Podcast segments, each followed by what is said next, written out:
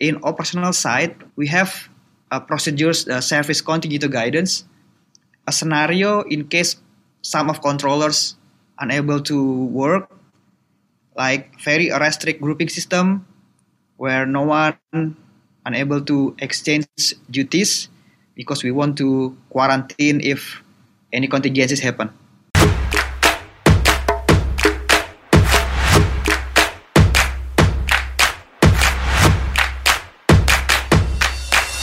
Stations break, stop transmitting, and this is your ITC speaking.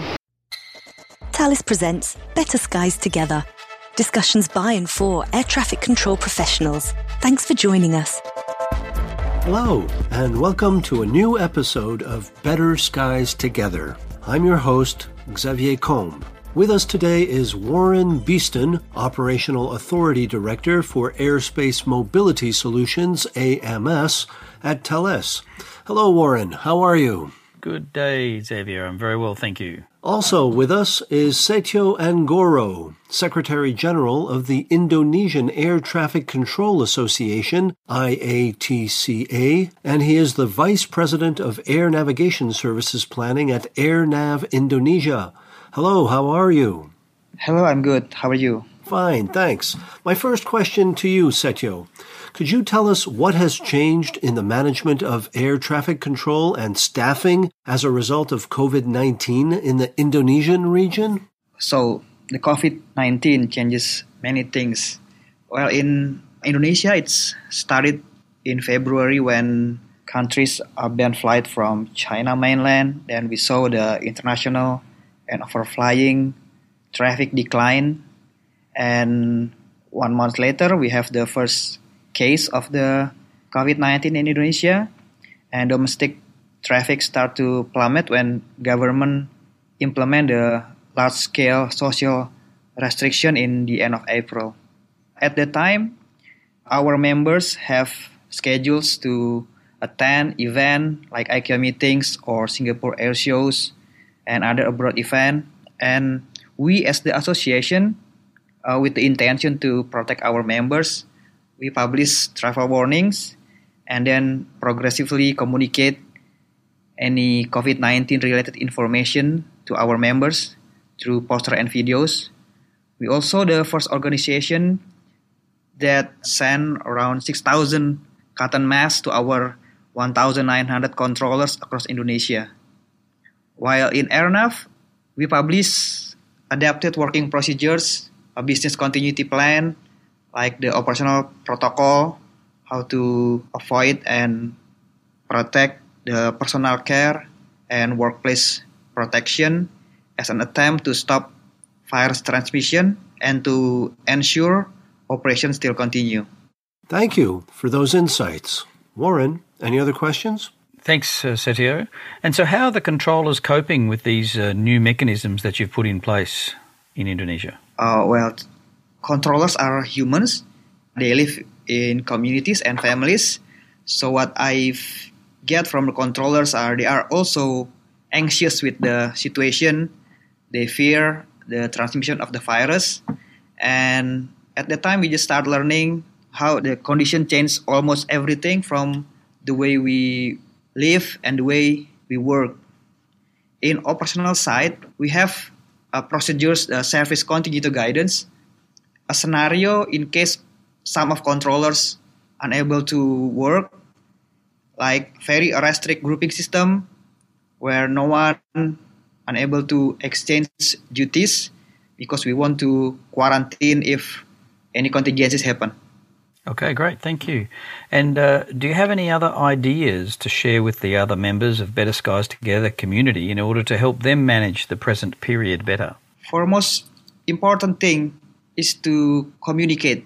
Since things change quickly, we need to make controllers understand that we're going to get through this with them together, either as AirNav employees or as controllers of our association, so that they understand even if the policies or procedures or protocols are keep changing because of new information like wearing masks, not wearing masks, using hand sanitizers, things like that.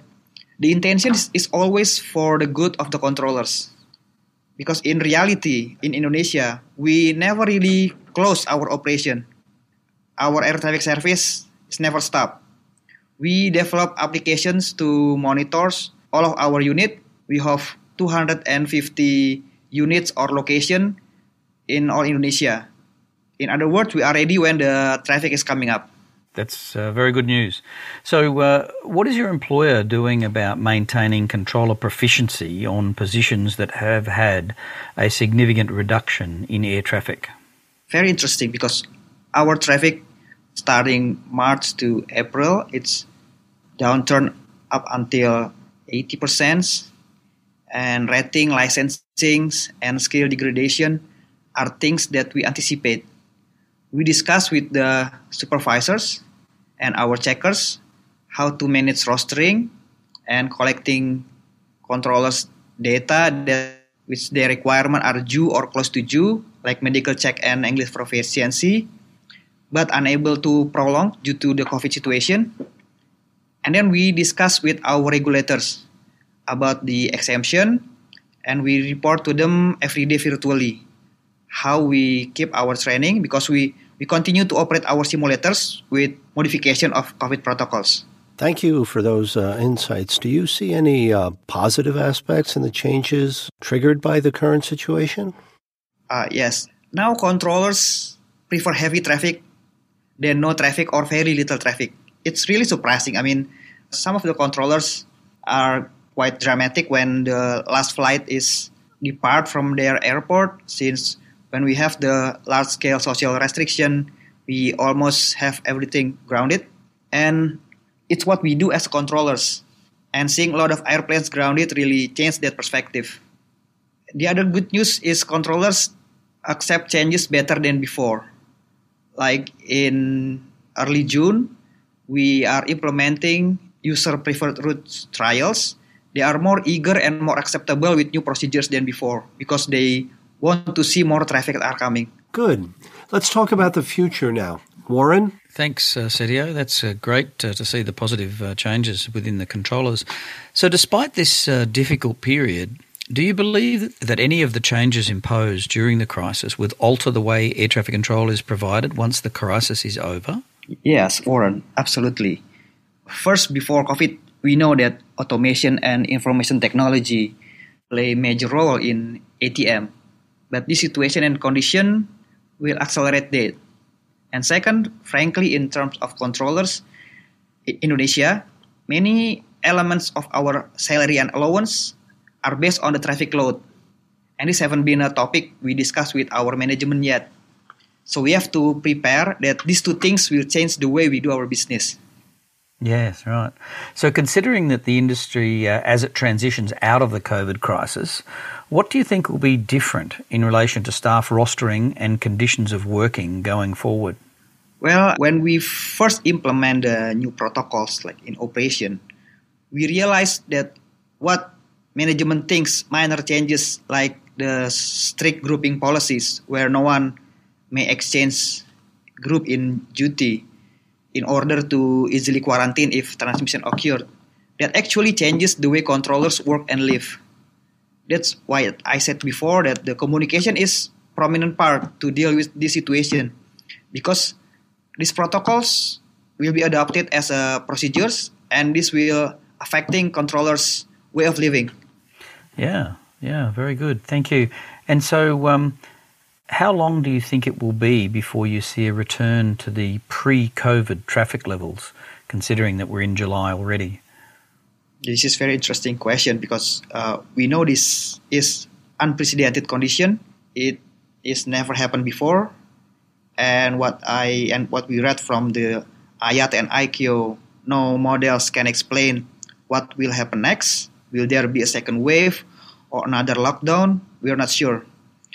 But we do our best to predict and communicate with the controllers, since it is related to our business continuity and also our job security. We made our first traffic prediction in March based on the pandemic data, the IATA prediction, domestic trend, and updated ever since. On our plus model, we consider historically Indonesia travel culture, the new trend of the travel bubble in Asia and travel corridor, like the plan to connecting Australia to Bali specifically, we foresee that domestic traffic is going to be rebound a little bit faster. I mean, we predict in quarter 4 2021, while overflying and international flight will be prolonged until 2022. Even today, when we saw many airlines experiencing many difficulties, a previous record shows that air traffic are resilient, historically doubling every 15 years. Even after such setback like oil crisis or SARS, that we do really hope that this streak will continue even with the COVID-19. That's great. Thank you very much for your insights, Setyo. Back to you, Xavier. Thank you for a great discussion, gentlemen, and for that new episode of Better Skies Together. You've been listening to Better Skies Together with Warren Beeston, Operational Authority Director for Airspace Mobility Solutions at Thales, and Setyo Anggoro, Secretary General of the Indonesian Air Traffic Control Association, IATCA, and Vice President of Air Navigation Services Planning at Air Nav Indonesia. Join us next time for another discussion about another region of the world. Goodbye. This was Better Skies Together, a podcast presented by Thales, made by and for air traffic control professionals. Better Skies Together, empowering controllers for tomorrow's air traffic management.